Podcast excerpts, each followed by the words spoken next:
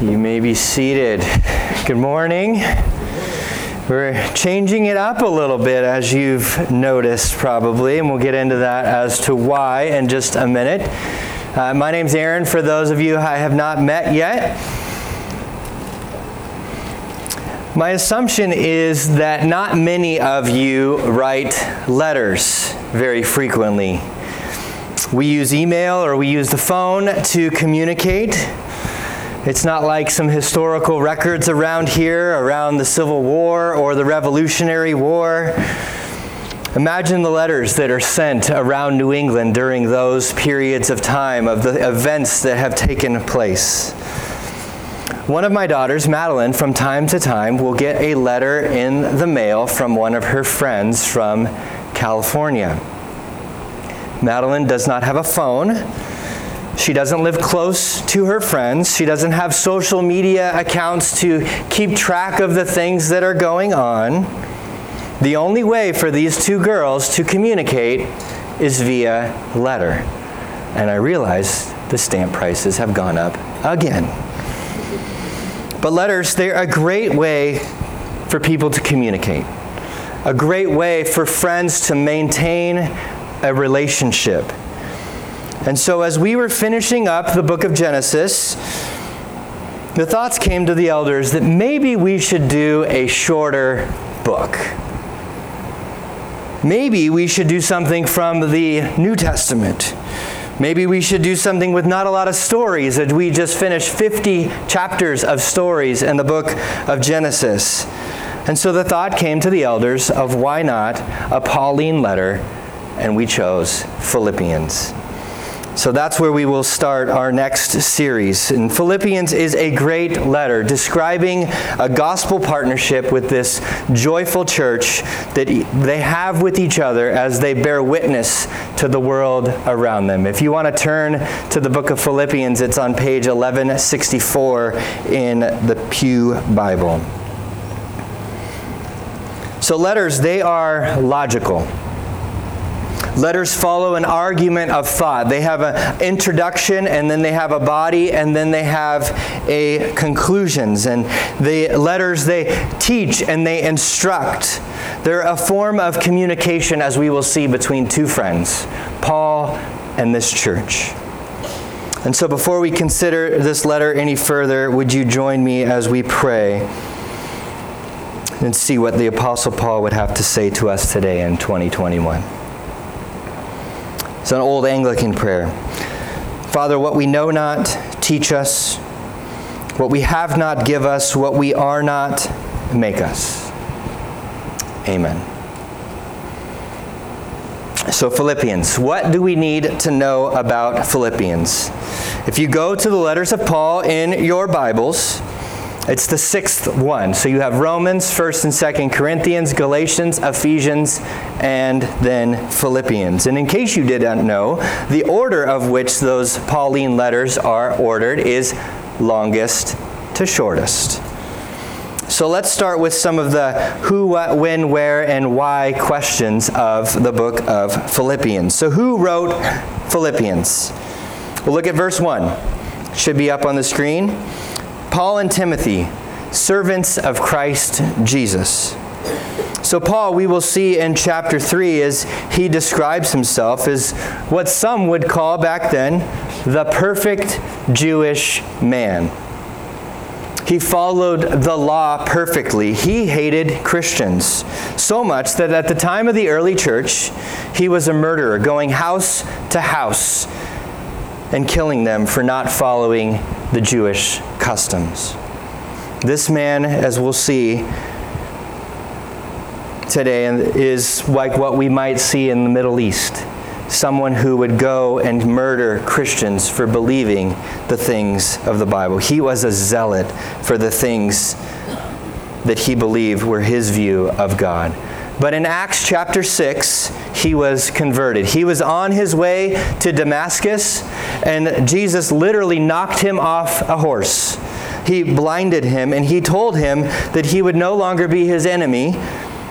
In Acts chapter 9, Jesus is speaking. He is going to be my chosen instrument of mine to carry my name before the Gentiles and kings and the children of Israel. For I will show him how much he must suffer for the sake of my name. And so Paul's life was forever changed. Eventually, Paul would plant this church in Philippi on one of his missionary journey, journeys with his friend Silas and with his other friend Timothy. Paul knows who these people are that he's writing this letter to in Philippi. He was friends with them and he loved them. This letter was written about 25 to 30 years after the events at the end of Jesus' life in his death, his resurrection, and his ascension. And Paul is writing, as we'll see in the text, from prison. More than likely, it was a prison in Rome. At the end of Acts, when Paul was there, and the book of Acts in chapter 28 finishes. We see Paul refer to a prison guard in chapter 20 or in chapter 1 of Philippians and Caesar's household in chapter 4, which is why theologians think he's in Rome. Like my daughter probably wrote lately to her friend, "Hey, it's Madeline. It's cooling off around here. The leaves are starting to change colors."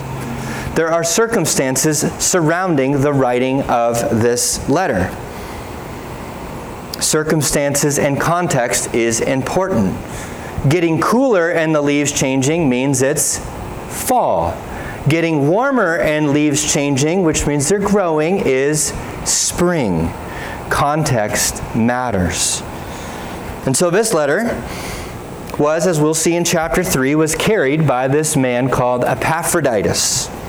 He was an emissary from this congregation in Philippi that this congregation sent him to give gifts to Paul, and Paul sends him back, and he begins to share about his own affairs, the things that are going on in his life, but also an opportunity for Paul to address some of the things going on inside this church in Philippi. In this letter, Paul will remind them of the fact that they are a new community in Christ.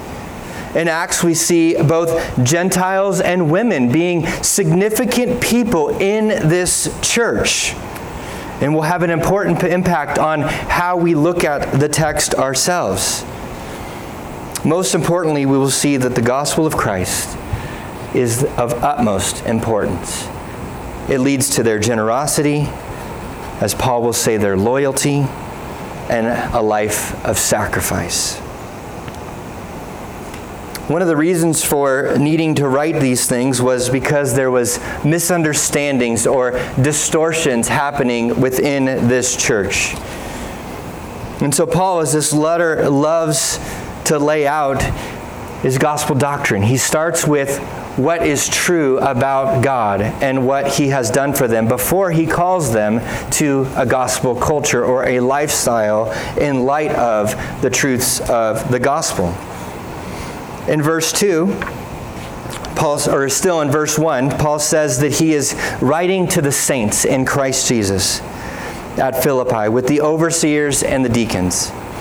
Paul writes this letter to the Philippians, to the entire church, and he specifies it's not just to the saints, but it's also to their overseers, another word for elders, and their deacons. It's everyone in the church. Like someone writing a letter to us here at Cornerstone. And so, coming out of our membership series, this will be a good book. It's going to be good for us. And like we talked about last week, Paul here again starts with humility. He refers to himself and Timothy as servants of Christ as he sends this to all the saints. So, who are the Philippians?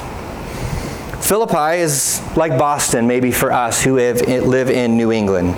It was a, in the middle of a very large valley, was easy to travel in and out of, which maybe thinks maybe causes you to think it's not like Boston because the roads are terrible, but lots of people live in Philippi. And there's a plethora of different cultures that have settled in this valley, in this area. And the town of Philippi has a significant name. It's in Macedonia and it's named for Philip of Macedon. For those of you who know your world history, that's the father of Alexander the Great.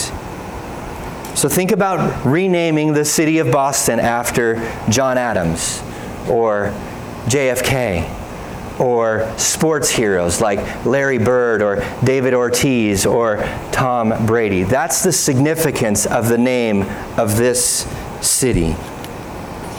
Those names are hard for me to say, being from California. But the city of Philippi was a proud city. I have a map. I'll show you where it is in northern Greece. The big star, if you didn't figure that out. The Philippians, they were a prideful people because they know where they came from and they thought they were important.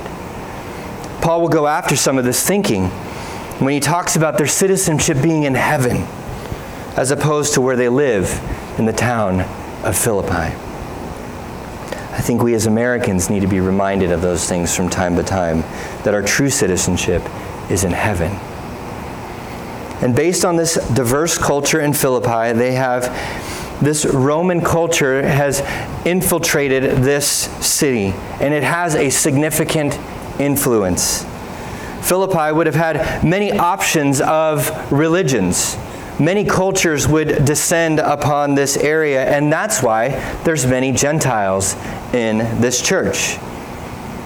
But it's still important that their citizenship in Philippi for them was more important than anything of their previous cultures. And finally, we see some major themes. First and foremost, the gospel. Paul talks about them participating in gospel work in chapter 1 and chapter 4, defending the gospel in chapter 1, the advance of the gospel in the world, but also their growth in the gospel. Christ's work the gospel, which is the good news that God saves sinners through the life, death, and resurrection of Jesus, was of utmost and central importance to this letter to the Philippians. In chapter 2, as many of you know, provides one of the best descriptions of the person and work of Jesus that we have in all of the scriptures. Because of this Gentile church, Paul doesn't reference any scripture from the Old Testament. There's no passages and referencing of the Apostle Paul of the Old Testament because the audience isn't primarily Jewish. It's a mixture of Gentile and Jewish. And there are references and in, in um, echoes of the Old Testament in the text, but there are no direct quotes. And this is, in some sense, a missionary letter, a thank you letter and some of you get those, right? Maybe even from Josh Ratton, who was here a few weeks ago. Here's what's going on in Uganda. Here's how our family is doing. Here's how you can be praying for us, and thank you for your generosity. And many of you know the, the book of Philippians because of the word joy. Joy is referenced 16 times in the letter, and it's on purpose. Paul wants us to remember that there is joy in the Christian life. There is joy in growing in godliness. There is joy in a loving community of God's people. There is joy, church, in enduring to the end. There is joy to bearing witness to who Jesus is and what he has done in the world. And so that's it for this morning. Just kidding. 1 Timothy 4. Paul sending his letter to the elder in Ephesus, his friend Timothy. Until I come to you, devote yourself to the public reading of Scripture, to exhortation, to teaching. Hebrews 4. The pastor reminds their people of the importance of God's Word. For the Word of God is living and active, sharper than any two edged sword piercing to the division of the soul and of the spirit, of the joints and of marrow, and discerning the thoughts and the intentions of the heart. Paul also reminds Timothy in 2 Timothy 3 16 and 17, where all scripture is breathed out by God and is profitable for teaching, for, proof, for correction, for training in righteousness that the man of God may be complete, equipped for every good work. And so, friends, you do not need more of my words. We need God's word. And when Paul sent the letter to the Colossian church, the next letter in your Bibles, he said this in chapter 4, verse 16 to share this letter with the other churches and encourage them to have it read in front of everyone in the church. And when this letter has been read among you, have it also read in the church of the Laodiceans, and see that you also read the letter from Laodicea. So I'm going to read this letter for us this morning.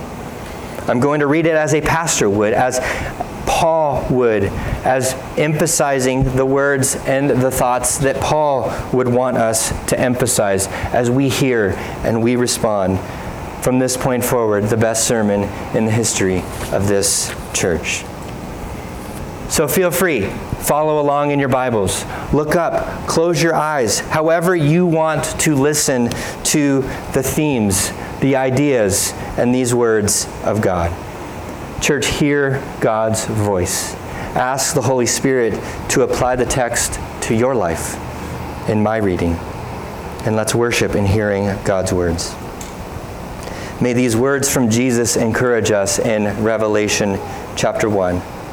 Blessed is the one who reads aloud the words of this prophecy, and blessed are those who hear and who keep what is written in it, for the time is near. And so may we be blessed, church, as we hear these words of Jesus in Philippians. May we keep them and may we be encouraged by them. As, our Paul, as Paul says in our second verse this morning, grace and peace to you. So, Philippians 1. Paul and Timothy, servants of Christ Jesus. To all the saints in Christ Jesus who are at Philippi, with the overseers and the deacons. Grace to you and peace from God our Father and our Lord Jesus Christ. I thank my God in all my remembrance of you, always in every prayer of mine for you all, making my prayer with joy because of your partnership in the gospel from the first day until now. And I am sure of this that he who began a good work in you will bring it to completion in the day of Jesus Christ. It is right for me to feel this way about you all because I hold you in my heart.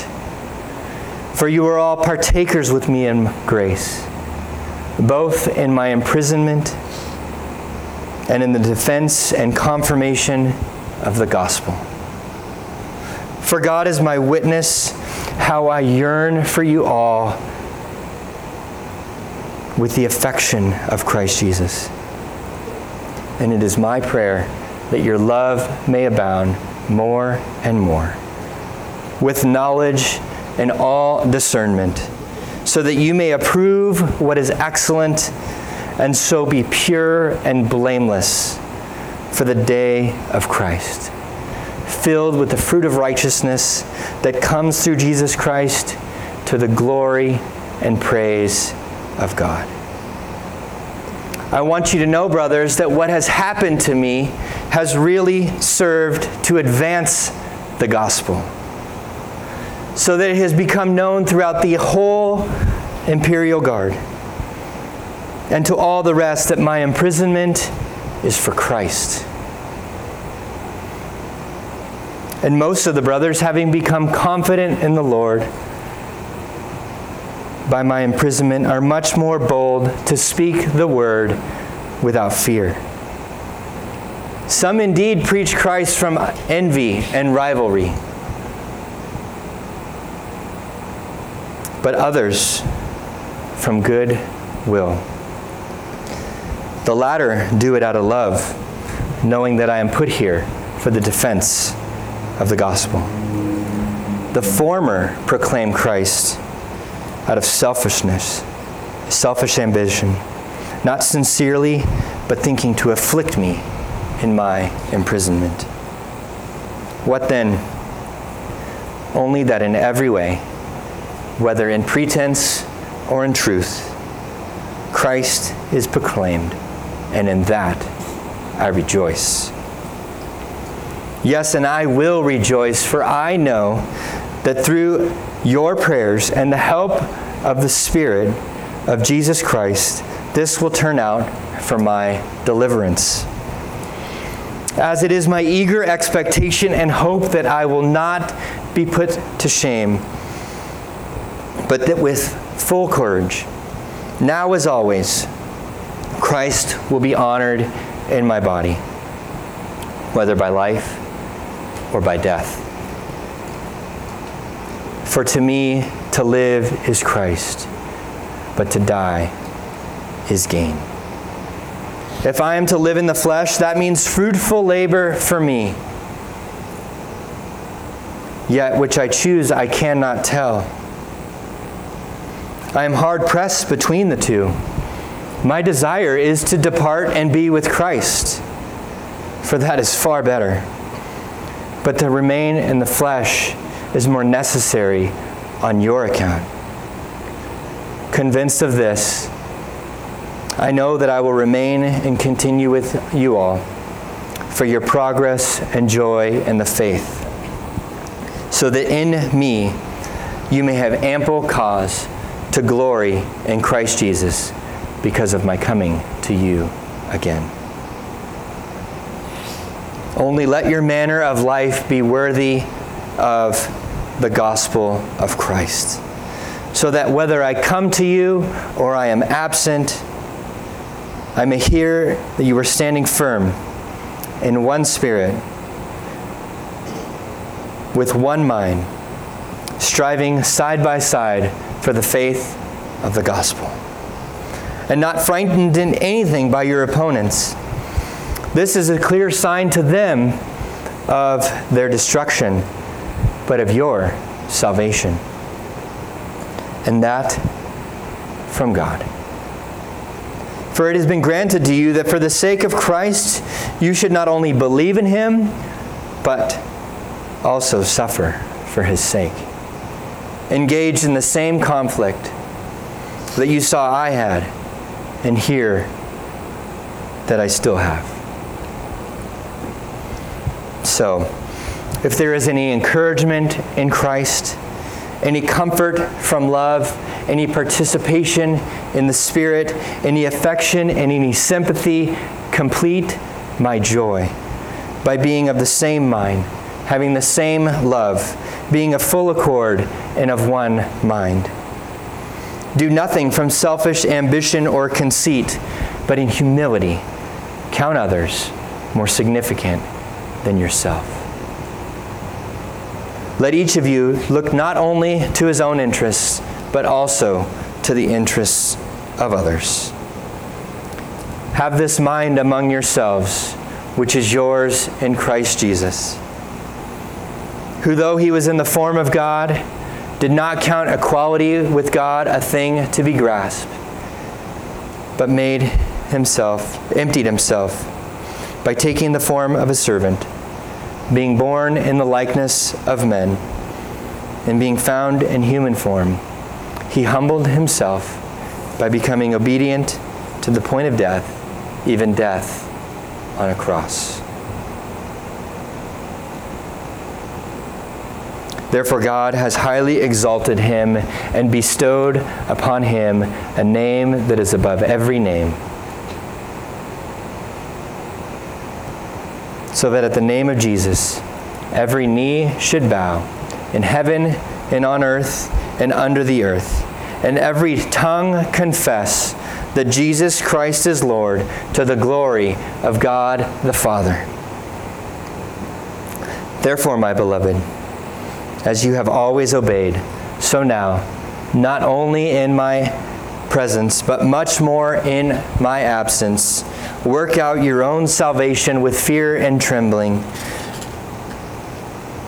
For it is God who has worked within you, both to will and to work for his good pleasure.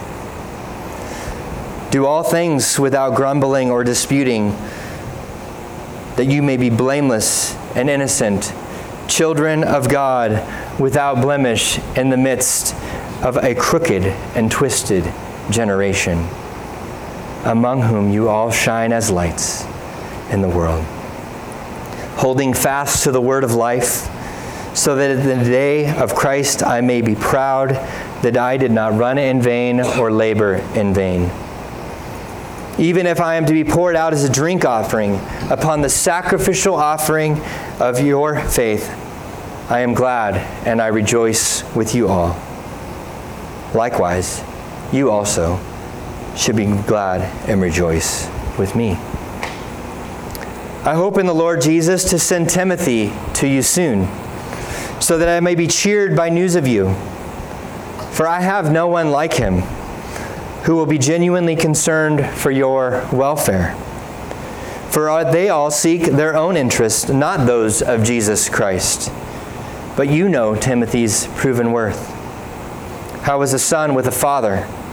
He has served with me in the gospel. I hope, therefore, to send him to you just as soon as I see how it will go with me. And I trust in the Lord that I myself will come also. So I have thought it necessary to send to you Epaphroditus, my brother, my fellow worker, and fellow soldier, and your messenger and minister to my need. For he has been longing for you all and has been distressed because you heard that he was ill. Indeed, he was ill, near to death. But God had mercy on him, and not only on him, but on me also, lest I should have sorrow upon sorrow. I am the more eager to send him, therefore, that you may rejoice at seeing him again, and that I may be less anxious. So receive him in the Lord with all joy and honor such men, for he nearly died for the work of Christ, risking his life to complete what was lacking in your service to me. Finally, my brothers, rejoice in the Lord. To write the same things to you is no trouble for me and is safe for you. Look out for the dogs Look out for the evildoers. Look out for those who mutilate the flesh. For we are the circumcision, who worship by the Spirit of God and glory in Christ Jesus, and put no confidence in the flesh. Though I myself have reason for confidence in the flesh. If anyone thinks he has reason for confidence in the flesh, I have more. Circumcised on the eighth day, of the people of Israel, of the tribe of Benjamin, a Hebrew of Hebrews. As to the law, a Pharisee. As to zeal, a persecutor of the church. As to righteousness under the law, blameless. But whatever gain I had, I counted as loss for the sake of Christ. Indeed, I count everything as loss because of the surpassing worth of knowing Christ Jesus, my Lord. For his sake, I have suffered the loss of all things and count them as rubbish, in order that I may gain Christ and be found in him, not having a righteousness of my own that comes from the law, but that which comes through faith in Christ the righteousness from God that depends on faith. That I may know him in the power of his resurrection and may share in his sufferings, becoming like him in his death, that by any means possible I may attain the resurrection from the dead. Not that I have already obtained this or am perfect, but I press on to make it my own because Christ Jesus had made me his own. Brothers, I do not consider that I have made it my own, but one thing I do, forgetting what lies behind and straining forward to what lies ahead. I press on toward the goal of the prize of the upward call of God in Christ Jesus. Let those of us who are mature think this way. And if anyone, and if anything, you think otherwise, God will reveal that also to you. Only let us hold true to what we have attained. Brothers, join in imitating me and keep your eyes on those who walk according to the example you have in us. For many of whom I have often told you and now tell you, even with tears, walk as enemies of the cross of Christ. Their end is destruction, their God is their belly, and they glory in their shame with minds set on earthly things.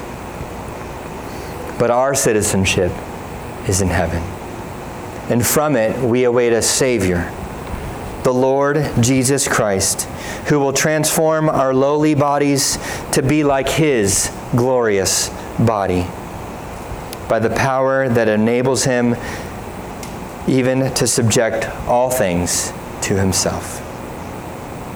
Therefore, my brothers, whom I love and I long for, stand firm thus in the Lord, my beloved. I entreat Euodia and I entreat Syntyche to agree in the Lord. Yes, I ask you, true companion, help these women who have labored side by side with me in the gospel, together with Clement and all the rest of my fellow workers whose names are written in the book of life. Rejoice in the Lord always. Again, I will say, rejoice. Let your reasonableness be known to everyone. The Lord is at hand. Do not be anxious about anything, but in everything, by prayer and supplication with thanksgiving, let your requests be made known to God. And the peace of God, which surpasses all understanding, will guide guard your hearts and your minds in Christ Jesus. Finally, brothers, whatever is true, whatever is honorable, whatever is just, whatever is pure, whatever is lovely, whatever is commendable, if there is any excellence, if there is anything worthy of praise, think about these things. And what you have learned and received and heard and seen in me, practice these things and the God of peace will be with you. I rejoiced in the Lord greatly that now at length you have revived your concern for me. You were indeed concerned for me, but you had no opportunity. Not that I am speaking of being in need, for I have learned in whatever situation I am to be content. I know how to be brought low I know how to abound. In any and every circumstance, I have learned the secret of facing plenty and hunger, abundance and need. I can do all things through Him who strengthens me. Yet it was kind of you to share in my trouble. And you, Philippians yourself, know that at the beginning of the gospel, when I left Macedonia, no church entered into partnership with me in giving and receiving except you only. Even in Thessalonica, you sent me help for my needs once again. Not that I seek the gift, but I seek the fruit that increases to your credit. I have received full payment and more. I am well supplied, having received from Epaphroditus the gifts you sent, a fragrant offering a sacrifice acceptable and pleasing to God. And my God will supply every need of yours according to his riches and glory in Jesus Christ. To our God and Father be glory forever and ever. Amen. Greet every saint in Christ Jesus. The brothers who are with me greet you. All the saints greet you especially of Caesar's household. The grace of our Lord Jesus Christ be with your spirit. This is the word of the Lord. And God's people said, Amen. I had fun. We will continue to break down this letter through the rest of the fall leading up to the holidays. And now, as God's people, we respond to God's word in prayer. Maybe something stood out to you as I read that. You should write that down. Maybe talk to God later today or with a friend as we respond to the hearing of God's word. And now we will invite the worship team to come back up and we will sing. We will sing to God for who He is and what He has done. And, church, that as well should bring us great joy.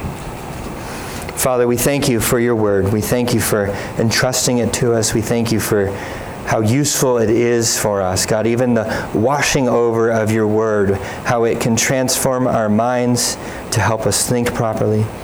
It, can trans- it will then transform our hearts to live properly, to be, have a heart conform more to the image of your Son. God, we thank you that we get to do this uh, as your people. God, would it continue to be on our hearts and our minds as we continue to allow it to wash over us, to transform us. And we pray this in Jesus' name. Amen.